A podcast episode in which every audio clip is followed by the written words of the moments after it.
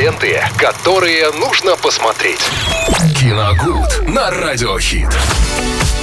Киногуд на радио Хит. Виталий Морозов тоже здесь, а ведь сегодня он нам расскажет о классике кинематографа. Что же посоветуете сегодня, Виталий, нам посмотреть? Да, всем здравствуйте, добрый день. Добрый. Ну, давайте сегодня о безусловной просто классике поговорим, э, которую можно посмотреть вечером. Фильм называется «Китайский квартал» 1974 года с категории 16+, и с великолепным Джеком Николсоном э, в главной роли. А там же еще и снимается Фэй Дэнуэй в роли роковой красотки. Это безусловный нуар такой, где э, адвокат, которого играет Джек Николсон, пытается распутать очень такое запутанное дело.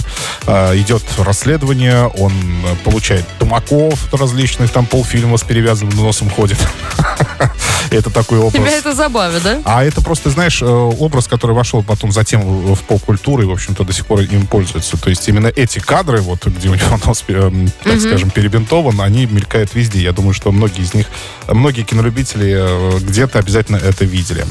А, распутывает, в общем, кино достаточно интересное. Оно, так скажем, завораживает местами даже, да. И несмотря на двухчасовой э, хронометраж, э, просмотр, ну, практически не надоедает вообще-то. То есть все закручено лихо достаточно, все в классике нуара сделано.